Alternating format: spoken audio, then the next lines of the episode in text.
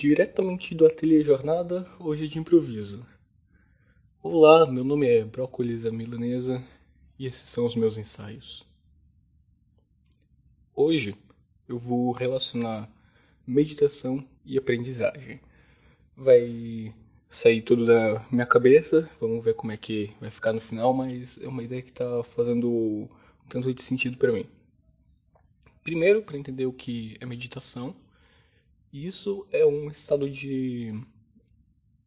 É, é, um, é uma prática né, que leva a estados de consciência em que você está com seus pensamentos simplesmente fluindo. Você não julga os pensamentos que estão ali passando.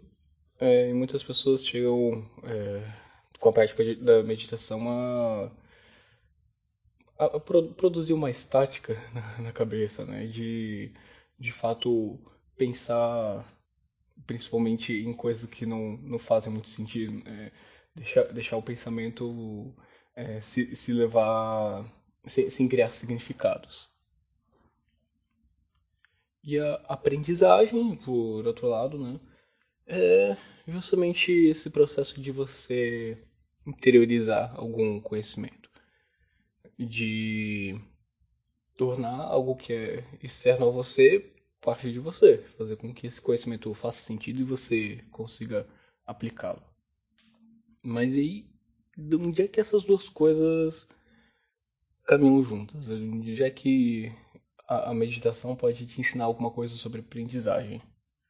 Porque na prática da meditação, você produz um, um estado de relaxamento, geralmente, e chega nesse processo de não julgamento.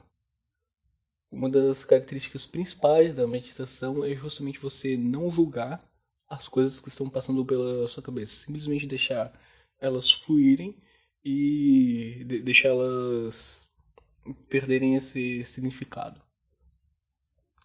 E justamente essa parte de não julgamento é que é muito importante para a aprendizagem. Porque o processo de aprendizagem exige que você esteja aberto para poder transformar aquela coisa que está externa a você em interna. Então, quando você já vem com julgamentos pré-moldados, já vem com muitos julgamentos, já vem com é, muitas críticas para fazer com algo que você quer aprender, então o processo de aprendizagem não pode não atingir o seu objetivo. E por que não atingir o objetivo? Porque às vezes uma percepção que vem já com julgamento, já vem previamente com críticas, faz com que a, o objetivo da, do, do conhecimento que está, está fora você não, não possa ser atingido completamente. Como assim? Então você vai lá, vai ler um livro, sei lá, sobre sociologia. Aí, para se pegar na ideia do sociólogo que está ali escrevendo, o ideal para o processo de aprendizagem é justamente manter essa característica de não julgamento e entrar no raciocínio do, do sociólogo que você está lendo.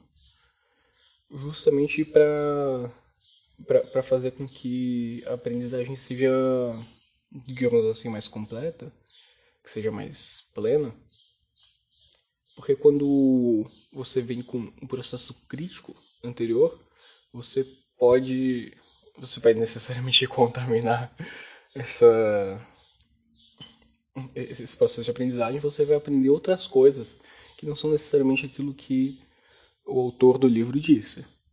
Tudo bem, isso na verdade tem a sua importância, né? Quando a gente vem com outras coisas e vem com processos críticos, nós construímos e criamos uma criatividade em cima das coisas que já existem. Porém, também é muito importante não esquecer esse essa prática da, da meditação de, em certo ponto, você é, se se pôr justamente só para receber a informação e interiorizar ela e deixar ela passar, deixar ela fluir sem, sem se esforçar em cima dessa informação, sem querer processar esse conhecimento, mas simplesmente deixá-lo estar. Que é uma ferramenta importante para a aprendizagem, né? eu, eu, eu considero. E era mais ou menos isso que eu tinha para falar hoje. Se quiser falar diretamente comigo, prefira o Telegram é, EH underline leal tá? ou pode ver pelo, pelo e-mail, o e-mail eu respondo rápido. EH underline leal arroba tuta.io E é isso aí. Vejo. Nos ouvimos numa próxima e até mais.